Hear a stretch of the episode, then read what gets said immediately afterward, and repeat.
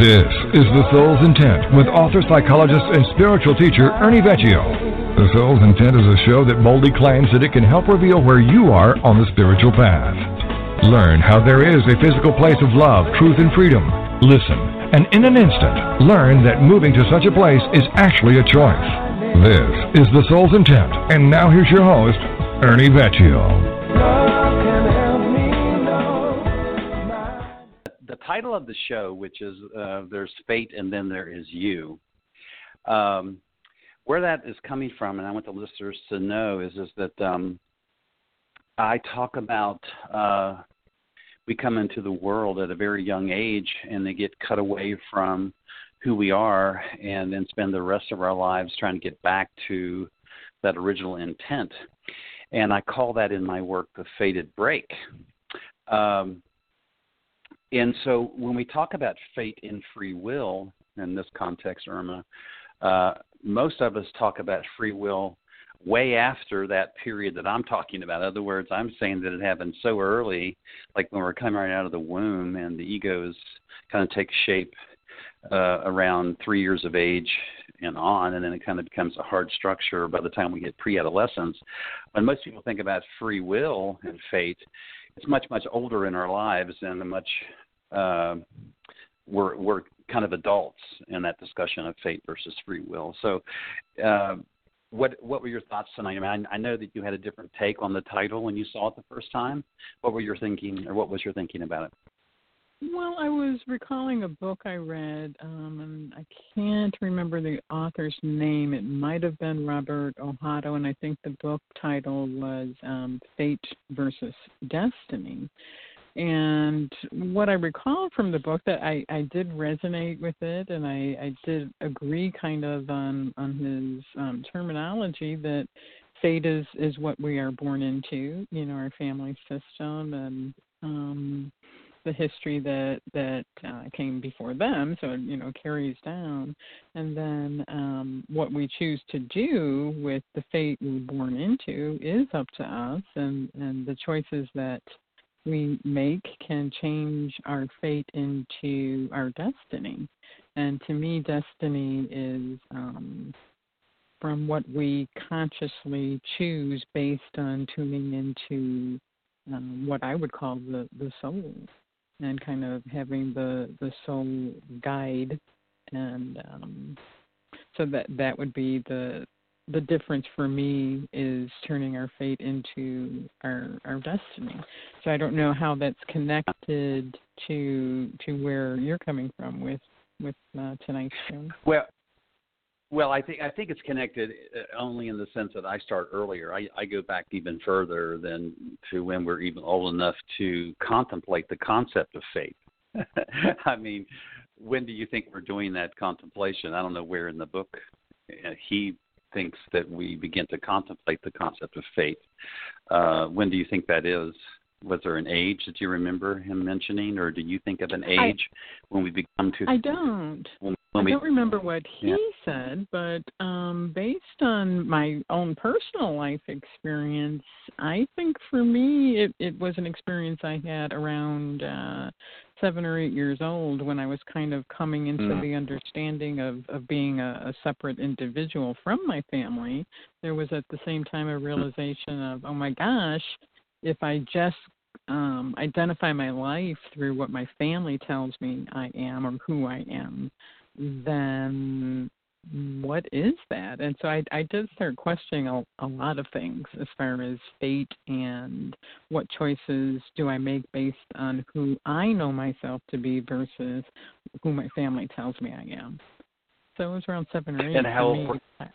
I, yeah. Okay. Seven or eight. Yeah. So so uh, so we're going to make up we'll we'll just make that up that that's when that happens and we'll say from six to nine because for me it was nine uh, so mm-hmm. so i'll just make i'll just make up i'm a psychologist i can make it up so we'll just make up that we begin to start getting a sense of uh, but but i'm sure that that that it probably happens if i was being real about that uh that when we begin to start kind of contemplating the concept of fate it probably happens as soon as we get hit in the head with something that just doesn't uh, ring true for who we mm-hmm. are and uh, mm-hmm. yeah, so it may even be earlier you know, but we may not actually contemplate it until we get a little bit more maturity. Uh, so, you know, by the time we're toddlers, before we become teenagers, and certainly if we haven't done it between six and nine or six and twelve, we're definitely doing it by the time we hit adolescence, and that mm-hmm. is contemplating contemplating our lives and our circumstances you see.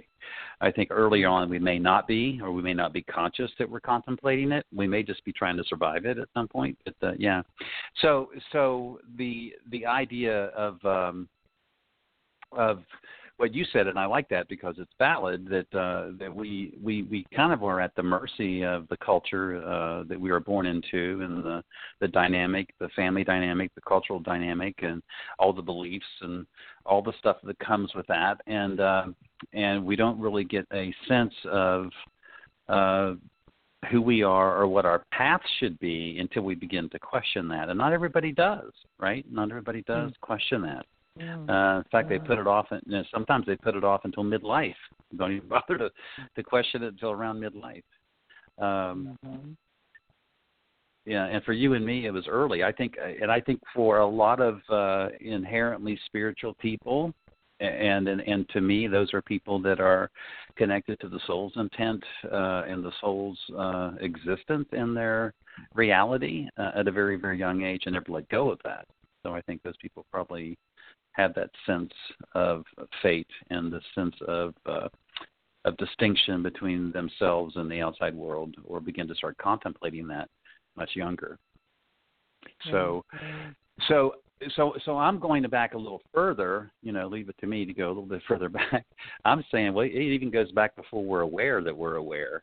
mm-hmm. It goes back mm-hmm. to it goes back to when, to when we're cut away from the Creator, cut away from the Mother, and by that I mean that. um and again, I'm going to say this over and over to the listeners that that we we uh, when the soul is conceived, we know now that it, it is a burst of light. We know now that this burst of light is energy that, in a field of energy that is that is intelligent, and it organizes our cells into organs, and our brain and spinal cord, and and uh, our skeleton and our heart happens. All this happens within like five weeks, and that that intelligence is in sync with uh, the heart of the creator, which is the mother, and then we come into existence for a couple of years, and so I'm saying two years nine months, so just rounded up to three years that that we have a precognitive memory of the separation and the connection of that energy uh, and of that of that source that is soul that uh,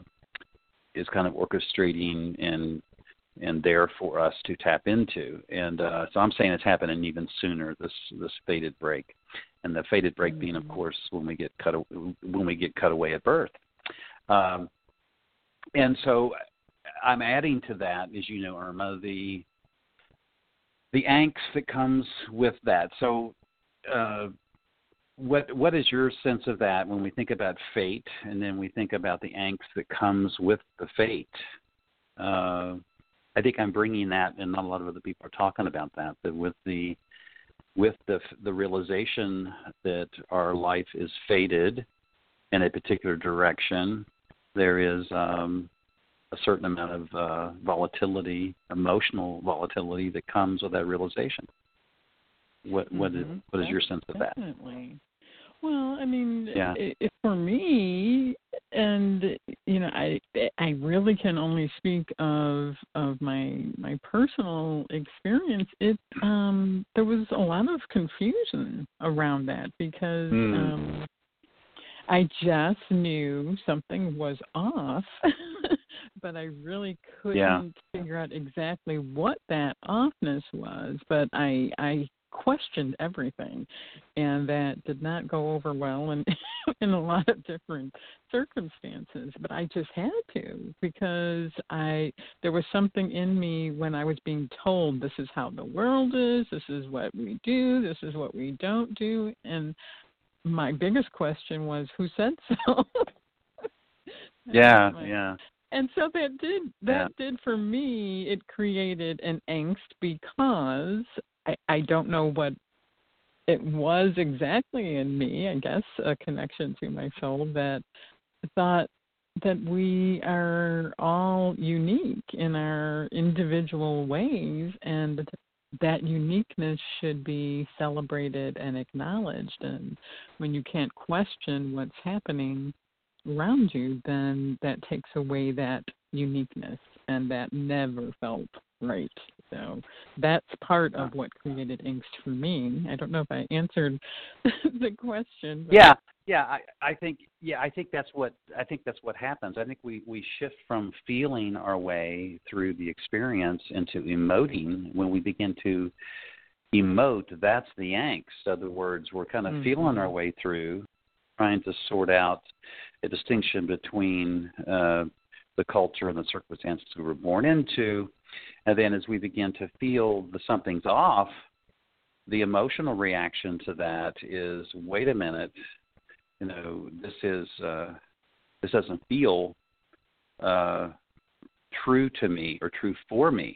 And then and the the more uh, that and the longer that's allowed to to persist i think that um, the angst kind of grows and so so it, would be worthwhile to say that we that that's when we begin to to start developing symptoms of different mm. kinds as we begin mm-hmm. to react uh, we may get sick to our stomach or get headaches or be depressed and not really have a full understanding of why. Uh, and where the ego tends to go with that is, well, there must be something wrong with me, particularly when we're young. It must be me. It can't be them. you know, mm-hmm. is kind of is, is kind of what is kind of what we say when we're little. And if we have enough people telling us uh, that, then we can we certainly can incorporate that as being as being true. So uh, mm-hmm. so it, there is a so that's the very kind of beginning stages of what I would call the sticky spot, where all other emotions stick to. And so that hmm. vol- that volatility that that volatility of angst can then be magnified over time is we uh, is we don't is we ignore it uh, or try to go on in spite of it, which ends up becoming the emotional self. You know, it kind of mm. becomes uh, it it it, be, it begins with which is different than the feeling self that we started out as. You see, and mm-hmm. I think mm-hmm. that that that and so that's when I think of fate versus free will. I think of it in the context of am I a feeling being or am I a, an emotional being? And of course, the, the, the, the honest answer is we're feeling beings, which means we are spiritual. And emoting is we become psychological beings because mm. we're caught up in the psychology of our fate, you see. Uh, in this mm. case, the fated break, and then and then the fate of where we land in the in the world and family and culture. So so that so that fate uh, that happens, I think, is inevitable. There's no way. There's no way to around it. But it mm-hmm. not necessarily negative because it kind of fuels the engine that that ends up provoking us to get back on course. You know that mm-hmm. if we don't mm-hmm. have the if if we don't have the fuel of the angst of what it means to be here, uh, and that's kind of what drives us. If we don't have that drive that's coming from the provocation of the human spirit, then we're not going to get back on course anyway. So that provocation is necessary. It's just a matter as to what extreme. Where it breaks down is when people take the word fate and think victim. You see, mm-hmm. and mm-hmm. and that can ha- and and that happens. You know, it certainly happened to me. It happened. It's it's it happens to a lot of people that one's fate ends up being a form of victimization or it takes on the complexion of victimization.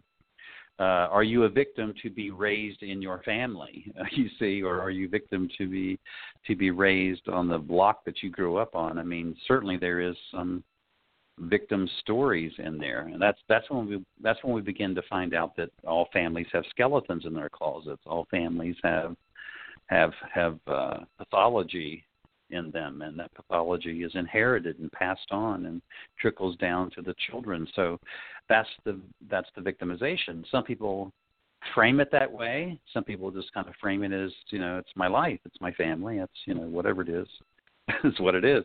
But uh, mm-hmm. nonetheless, it's uh, it's um, it's something that has to be understood and something that has to be embraced for us to uh, turn it around in some way to and, and to get to the place that you described, which is what is my intention? What is my reason for being here? What is my purpose? What's the destiny? What is the destination? Mm-hmm. What am I trying? What am I trying to get to?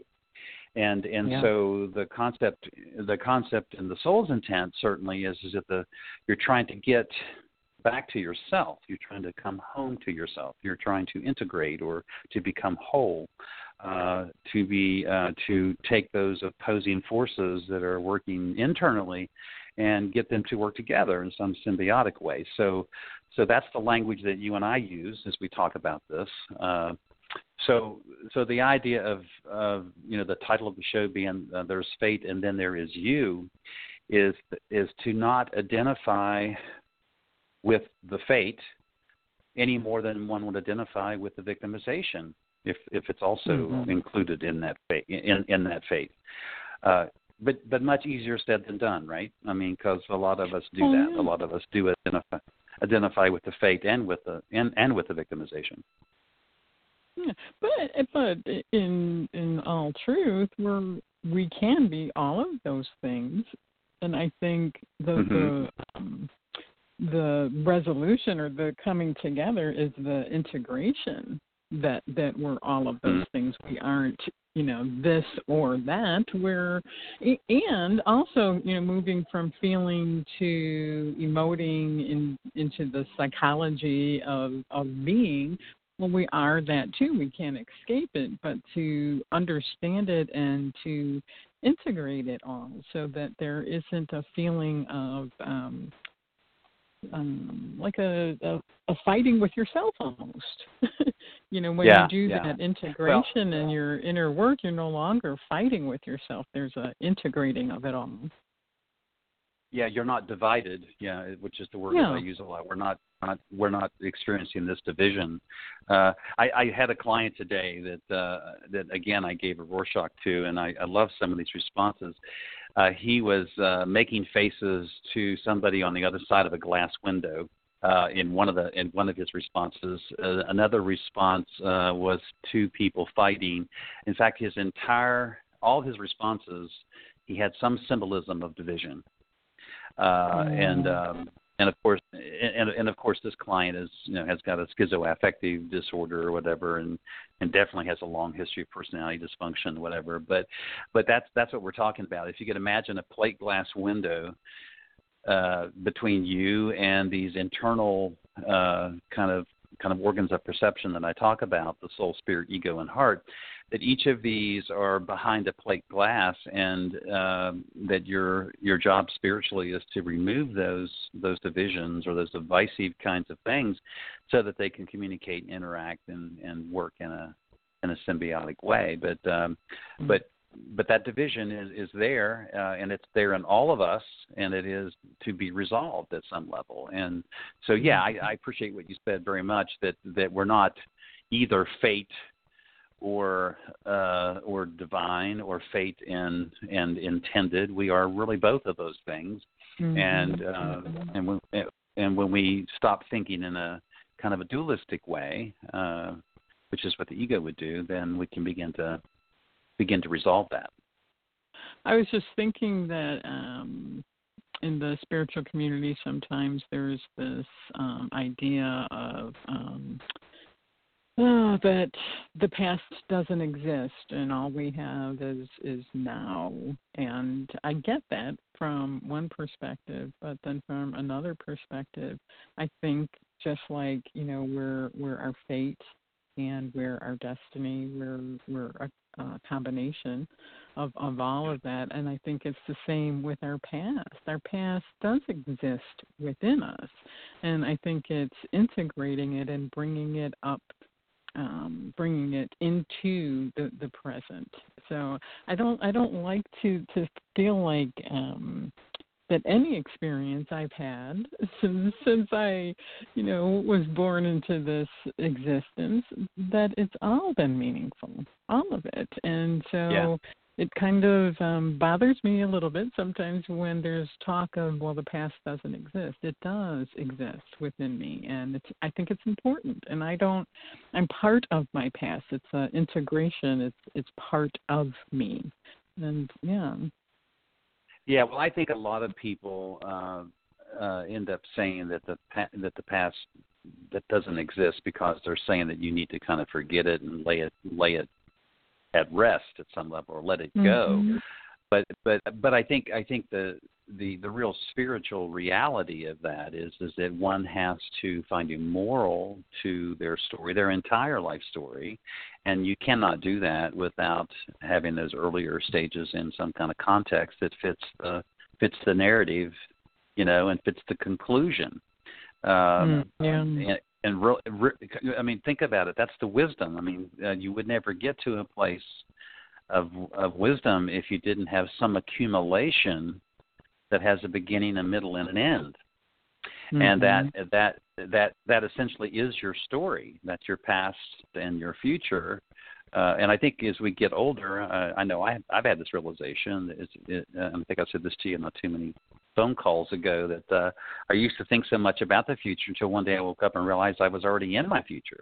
and, yeah, uh, yeah. And so, yeah, yeah. So, so I think as you get older, you kind of move into that uh, the the past, present, and future kind of merge, which mm-hmm. means that that mm-hmm. you really are in the now. You really are in this moment. The older that you get, the more uh, and so it's not that you let go or forget. There is a merging of those dimensions into the present moment and uh, and that Definitely. becomes more pronounced and it yeah yeah it becomes more pronounced and I think more um, uh, what's the word more um, not just pronounced but more I guess advantageous to to be present because uh, the time we have left now is is significant and it's in our face you know as we get older so mm-hmm. so yeah so so I don't think of fate as necessarily a bad uh, a, I don't think any of it is bad. Kind of like you, I think it's just necessary developmental stages that we all move through. What's what's not what's not um, part of those stages, sadly, is anything that might be adding to the angst. In other words, if you're if you came in, in, into the world like I did, I mean, it was it was enough to be brought into a world with a family that was a little bit confused and divided but then to have also experienced a bunch of craziness and a bunch of abuse and a bunch of more craziness that wasn't necessary you see and uh mm-hmm. and so that's that's where it kind of ends up becoming an accumulation of uh of angst that that we lose sight of the original source wound which is uh, wait a minute i was connected to something that felt true and synchronized and and real and then all of a sudden i'm in this adaptive survival mode and then the, the longer we go with that the more and more we begin to forget where we started. And that's and then pretty soon victimization uh, or feeling like that we're helpless and at the and at the fate of of the world in general starts becoming an habitual kind of apathetic giving up about life. Yeah.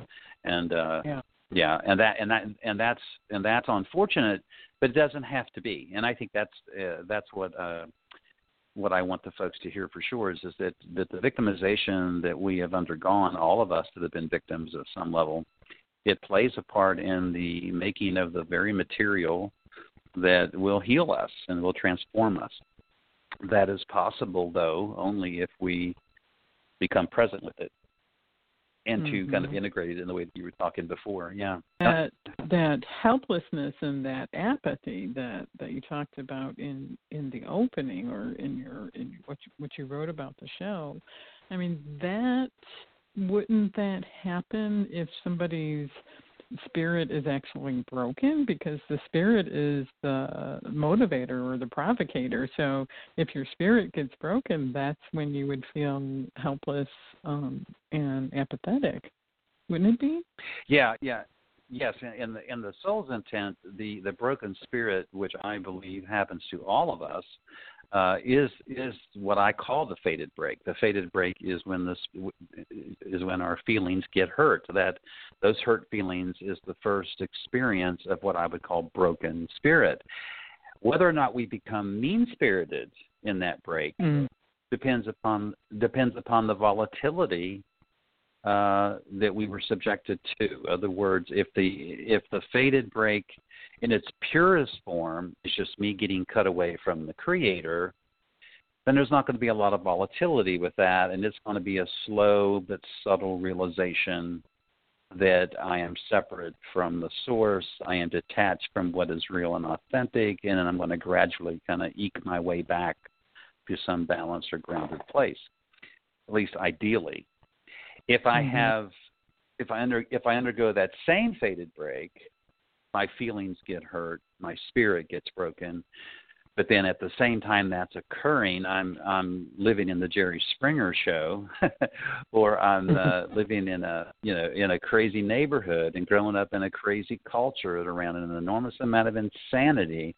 Then that that uh, that fated break turns into mean spiritedness because mean spiritedness is needed to defend against the outside world mm-hmm. because really yeah. the mean spiritedness, which in this form, in its rawest form, would be anger, is necessary uh, for self defense. So yeah. Uh, is, is the personality is the personality begins to uh, begins to form uh, kind of after that fated break, the original fated break, then uh, if volatility is uh, is in the picture, then so too will be an enormous amount of anger and rage and grief and sadness and all those emotions, um, uh, which is really the the the vibration that forms a personality disorder to begin with. If you can imagine that personality is clay that is formed by feelings that have been hurt, uh, mm. and that person, you know, the human ego is clay. In other words, that is formed or deformed, is aberrant, is bruised, is wounded, by feelings that have been hurt, and those those thoughts and those feelings, uh, which then form emotions, are stored away in the in the human ego, in the brain, particularly the left side of the brain, uh, and left there to be played over and over again every time our feet hit the floor and we start our day. I mean, that's literally how it mm. works. Yeah, so so so it's almost like the programming is all kind of there, and it's all kind of melded and meshed in the in the experience. And so what we end up becoming is these emotional psychological human beings and and forget that we are feeling uh, an intuitive and loving and compassionate beings. Um, and that's yeah and that's that's the that's the break. And so the more yeah. severe the more volatile the uh, the experience uh, in that original fated experience uh, the more uh, the thicker the thicker the division, I guess, if you can imagine those walls internally between these these organs of perception, those walls are thicker. The the shadow is darker. The process is harder because it takes a certain amount of commitment. Like I had a counselor ask me today about this this gentleman I did the workshop with. You know, what what is this client going to be like in treatment? Well, he's he's not he's treatable, but he's not a candidate for treatment because it would take 14 to 16 months just to get his attention, and he has mm. and he hmm. has a, a, a chronic a chronic history of noncompliance and a chronic history of anti-authority and a chronic history of resistance and opposition, and so he's not a good therapy case so he's so stuck in his in his disorder that he's that typically what psychiatry does is just throw medication at these people and that's that's where he is. And of course before psychiatry it, for him it was methamphetamines and marijuana and cocaine and lortabs and percocets. I mean so he, he was self medicating before he ever ended up in front of a psychiatrist. Uh, but he's never been a compliant person to begin with you see so mm-hmm. so so mm-hmm. that that's why that's why we call that's why we call it disorder it's so pervasive and so chronic you're not going to crack it unless and this is what happened to me in the hospital unless i cut off his legs and rip out his spinal cord then i'll get his attention then he may wake up and that's mm-hmm. and that's like three and that's like three percent of the population that would do that so so yeah when we're when we when we talk about fate versus uh, this intended version of yourself that uh, is special and unique.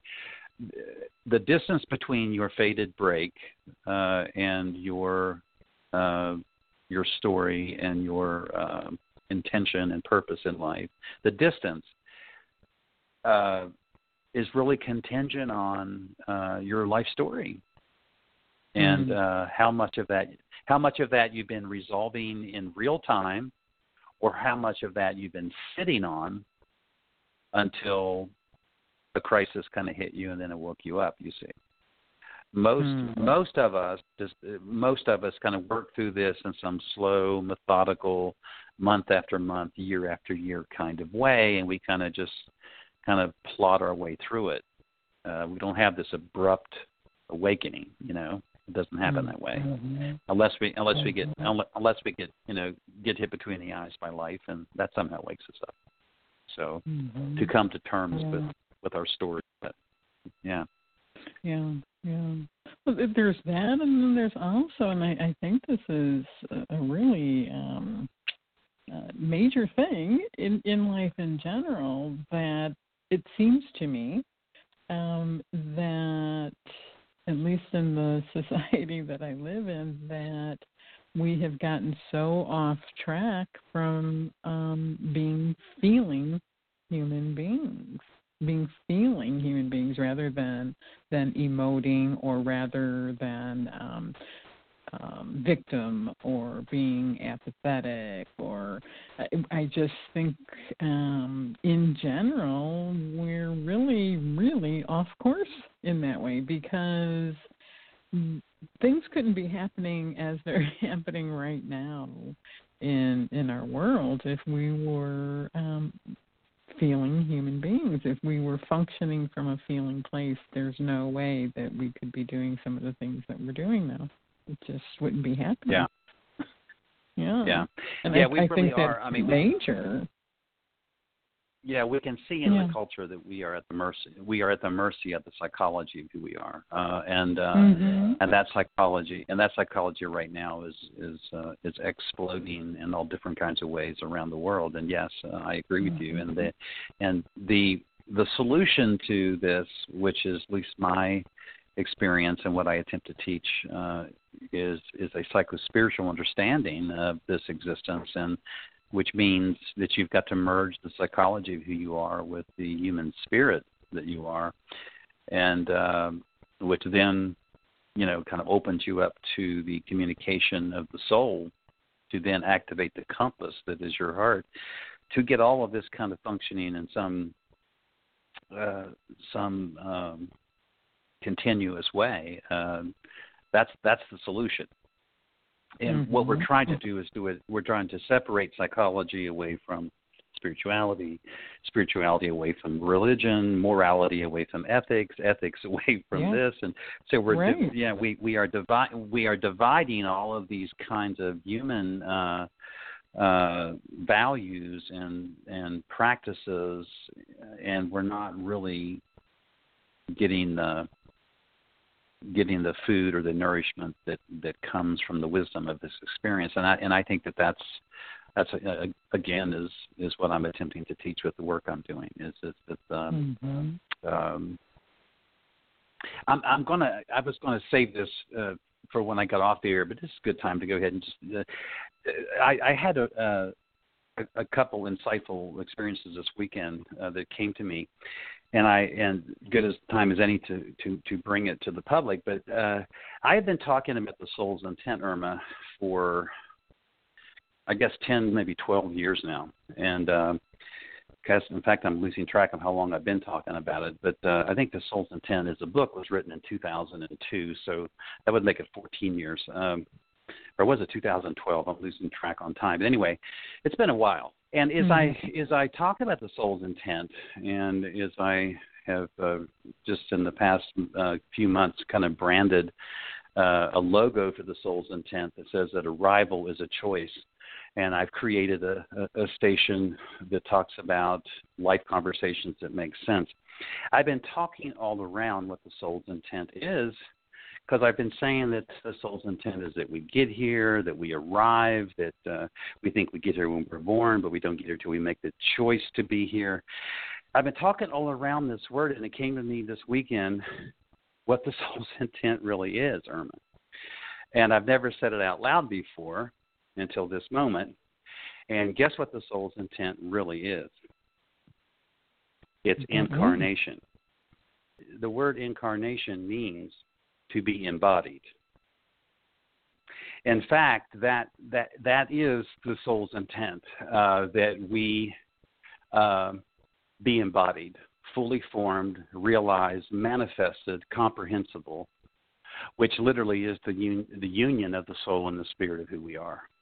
So the human soul wants to be incarnation. That's its intent is incarnation. Yeah. And in, and and when I had that insight this weekend, and so I've been dancing all around that word. I don't know. I can't believe I'm just now putting that together after all this time. But that is the word, isn't it? Incarnation. Oh, that that just feels so right. really yeah, that does. is the word. That that really is the word of what the soul's intent is, and and and not to say that what I've been saying all along is is not true. It's just incarnation mm-hmm. captures it all, because incarnation yeah. in its purest form means that it wants to be in this body, fully manifested, fully realized, and fully comprehended and and the union of the soul, which is considered to be divine, and the human spirit, which is the feeling self, is the union of the soul, of the divine and the feeling uh, kind of aspect that makes us human. Well, another thing came to me, and, it, and this wasn't this was not uh, my words. I was listening to David Whyte this weekend, who is a poet from the UK, and that's W H Y T E, I think, and. Uh, mm. He was he was asked uh, by the interviewer his take right now on human beings. And he gave a great answer. He said that human beings are the only species on the planet that can and does refuse to be who they are. oh my and gosh, this, and, that is so true. And and that this refusal and that this refusal can become so pronounced that we forget who we are and who we were intended to be. And so I love that. I love the way he said that because that's exactly the whole reason why I created Intentional Guided Evolution, why I'm doing this talk show, that we have forgotten uh, who we are, and many of us are refusing to remember. And that refusal is happening in many cases because we've forgotten who we are. And who we are is an embodied spirit uh, that is then cut off by the human ego. You see, uh, but I love that human beings are the only species on the planet that can that can refuse to be who they are. And he gives an example of a, and I thought you'd appreciate this of a shark who says one day in the water says one day in the water that it's tired of swimming it's tired of being painted as a bad guy. And yeah, he's got sharp teeth, but you know that's not his fault. That's he's a shark, and so he just you know, but he can't do what what we do and say, you know, I've just decided I'm going to be a crow. A shark yeah. can't make that right. decision. Yeah, wow. but we can. Wow. Human beings. So that would be all the pretense that we do. Human beings suffer, uh, really refuse to be uh, are the are the only species on the planet that can refuse to be who they really are, and that and so and so we become something other than that. You see, and that that really struck me as uh, he said in a very few words what I've been saying in a lot of words about um, about the work that I do, and so uh, mm-hmm. so isn't that is and that's very fitting. Uh, to go ahead and throw into the show tonight. I was going to say that for yeah. you when we were off the air, but but I think it's very appropriate to go ahead and say it now that the soul's intent is incarnation and uh, to be embodied and uh, and for, and for us to and for it to be compre- to be comprehended and comprehensible to be understood yeah. That is a, that is to the be, intent yeah. and uh, self-realized to be self-realized that yeah to be awake be in our bodies but awake in the connection of the soul with body to be incarnated it makes yeah. total sense yeah.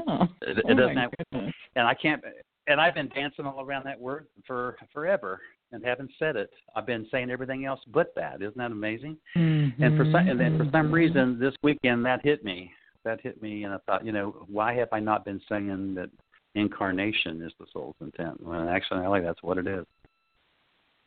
and that that kind of Yeah. makes me question the the transcendence part of a lot of um spiritual people's journey that you know they want to transcend but i have always looked at that as i don't want to transcend i want to be fully embodied which would be fully incarnated I Yeah, don't want to exactly. transcend the experience. I want to be fully in the experience. Yeah.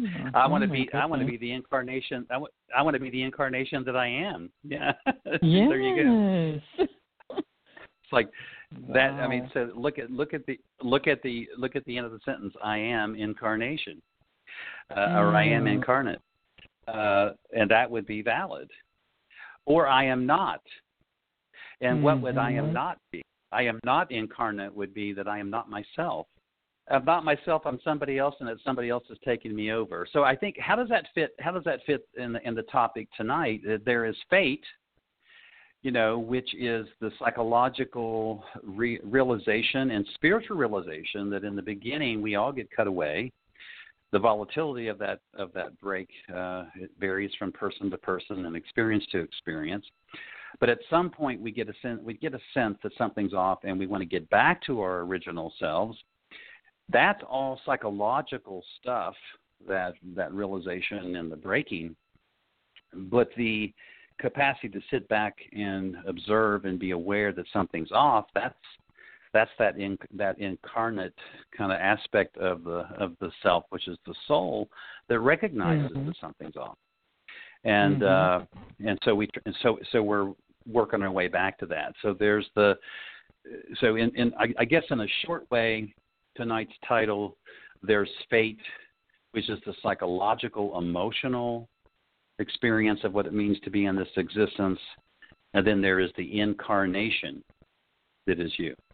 And that incarnation, uh, uh, that incarnation is um, something that can be realized, but only if you awaken to uh, the guidance and the internal uh, communication that is taking place uh, between the soul, spirit, ego, and heart that kind of causes that incarnation to be realized. So, in other words, it's the Mhm. kind of like the it's kind of like the tuning fork for it all. From that, we all kind of have the the same um purpose in a sense. Journey. Which would be yeah. Yeah, yeah, we have the same journey, which is to become embodied. Yeah, to become yes. to become the incarnate to become the incarnation we were intended to be and and i i say from a psychological standpoint uh, uh the hopeful expectation that we were intended to be uh no Mhm. no no child no child that at least um is planned for and or loved that comes into the world is anything less than a hopeful expectation for the future and so Mhm. that hopeful expectation, uh, which is more psychological than spiritual, uh, is one aspect of it. But the other thing is incarnation is incarnation. You know, I mean, to become fully embodied, to become fully uh, in communication with this intelligence that can be comprehended and can be understood and isn't channeled and isn't coming from an angel and you know it's uh, uh, Mhm. this is the this is the distinction that I'm that I am making in the work that I do. That this this intelligence um, that has been that has been communicating with me through ten thousand souls uh, is now hitting me today as ten thousand incarnations. You know, ten ten thousand people that for a soundbite were fully in their incarnation. They were fully Mhm. embodied with their experience, and in that full embodied moment, some in, some incredible and some profound things came through, and and this is what I'm Mhm. sharing with the work. So that that incarnation is the arrival. That is the arrival Mhm. that you talk about in the Mhm. soul's intent. Yes, Yeah, yes, and I've been, they're the I've same thing. all around it. they are the same thing, but incarnation not only sounds better, it's more it's more the truth. It's other words, it's yeah. incarnation is is in essence a spiritual word. Arrival isn't. Mhm. Uh, Mhm. incarnation in in its purest form of of, of define uh, or uh, defining the word is the idea of being embodied, fully formed, mm-hmm. realized, manifest, manifested, and comprehended. In, in the human condition, it is the union of the soul and the spirit of who we are, or mm-hmm. the divine in the feeling human being that we are. So, uh, mm-hmm. so yeah, I, the word incarnation captures it better, and it's much more true to what it, what it is I've been trying to say. So um, yeah. So that brings up this question for me: Until a person becomes fully incarnated and and self-realized in that incarnation, wouldn't it kind of be like they would be kind of beside themselves? They wouldn't be fully incarnated. They would kind of be beside themselves. Yeah. Well, they yeah they wouldn't be disembodied because because because the soul animates the body they would be what what David Whyte said. They would be pretending to be something other than their incarnation. Oh my goodness! I think that is so huge. I just think that is is, yeah. is so huge yeah. because I mean, yeah, yeah I experience that uh, well, all the time. Where I feel like some people are fully there and some people are somewhere else. They're not fully there. Yeah. Yeah, or or they're fully in their egos, which would be mm. uh, uh, which means that only their ego is embodied. And you could do that if you could imagine if you can imagine that the that the field of energy that is the that is the soul, which you know uh, they're they're just condensing or concentrating the energy uh, that they think is I and me in the in the brain or in the head or in the human ego, and that's and that's mm-hmm. really what what absence what absence would be but I like yeah. the word embodied because it isn't the same language as absence and presence. Embodied means that we're already, I mean, the soul already is embodied. Why aren't we fully in the incarnation of that soul? Well, because we're distracted by the human mm-hmm. ego, and that and that distraction really takes takes the energy away from the rest of the in, incarnate experience you see.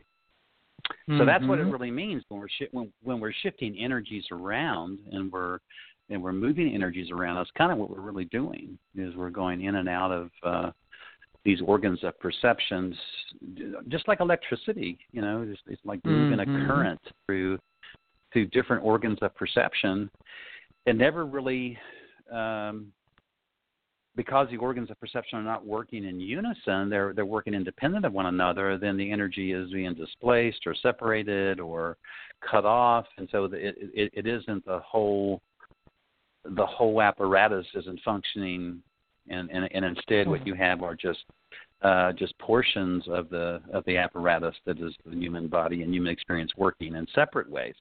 So yeah, mm-hmm. so the opposite of being embodied, because I because I, I, know where you were going to go with that. The opposite of being uh, embodied would be disembodied, and certainly we're not. You can't do that. You can't be disembodied, but you could certainly shift the incarnation that is you out of your body into your head. Hmm. Take that, and and and so therefore never realize the fullness of the uh, of the incarnation or never fully realize the energy that is there.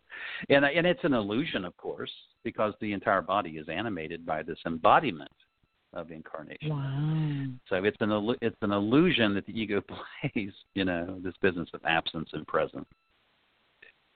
And so and so I think it changes for me when you consider that since human beings are the only species on the planet that can pretend to be something other than they really are, and then they and they do that out of self-defense and survival and they do it for so long they kind of forget where they came from and forget who they really were. And so it'd be like a shark acting like a crow and then forgetting how to be a shark again. You know it, it it's that it's that whole kind of dynamic. And so that's really what personality disorder ends up becoming. And that's what personality ends up doing to us. When we become our personality and it and it kind of uh, is in charge of uh, of what we think of ourselves to be or who we think ourselves to be. It's such a narrow perspective, our personality of who we are, because it's nothing but traits and beliefs and behaviors. We're so much more than all that, you see. Mm-hmm, so, mm-hmm. yeah. Yeah, getting yeah. Um, ready for the the show tonight, I was kind of just glancing through different um, pages in the soul's intent, and one of the intentions kind of jumped out to me for the show tonight.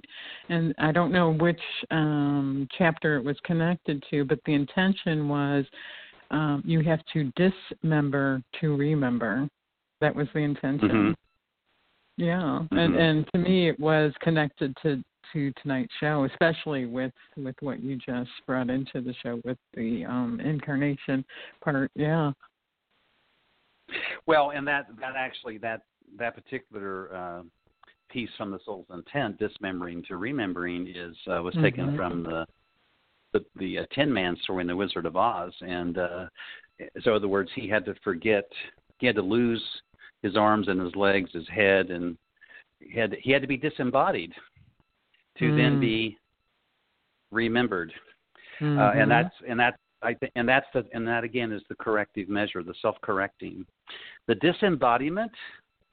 It's not even disembodied. That's the wrong word. The the being taken away from our incarnation is the really yeah. way to say that. Uh, which means we move from a, a, feeling our way into this experience to emoting our way through this experience.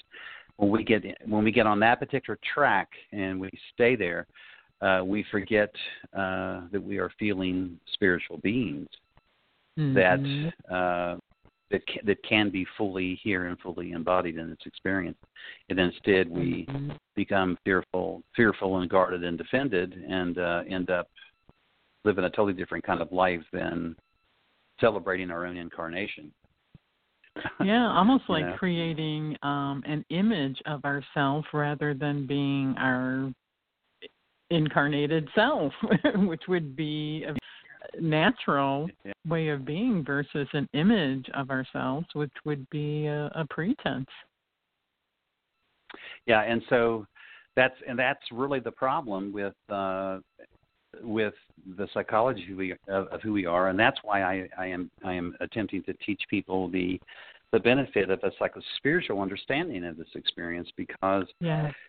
put it, it puts it in a context that allows this incarnation to be realized. Uh, so mm-hmm. so the soul's intent is uh, you know so I, I may end up changing my language. I said that you know that the, the the soul's intent is that you get here, that you think you get here when you're born, but you don't get here till you choose to arrive. I may change that to you you're already incarnate. it, it is a choice to realize one's own incarnation. And it's also a choice of how you define what that incarnation to be, or what you define that mm-hmm. incarnation to be. And it certainly isn't just simply a personality or an ego. Uh, it's more than that. Your your own self understanding, your own manifestation, your own self expression is part of that incarnation. You can't you can't pretend to self express that that which is in you that is incarnate. You cannot pretend that. You have to you have to really let that come through for it to be the magic that it is, to be the creation that it is, for it to be the uniqueness that it is. It has to be allowed mm. to come through. It can't, can't be faked or pretended. And um, and so imagine that we're all trying to understand, you know, what is the incarnate self. You know, we can we can be an embodied and awakened and understood, comprehensible soul, uh, and be in that incarnation, but it's difficult to stay there because of the material world and because of the collective consciousness being what it is. Thank you for being a part of The Soul's Intent with author, psychologist, and spiritual teacher Ernie Vecchio. This is the show that can open your mind to things you never thought possible. While problems manifest psychospiritually, on a most essential level, there exists an energy component that provides the instructions for these fields to enter awareness. And the soul's intent is here to help you learn what these instructions are. Join us each week to learn how there is a physical place of love, truth, and freedom, and how in an instant learn that moving to such a place is actually a choice.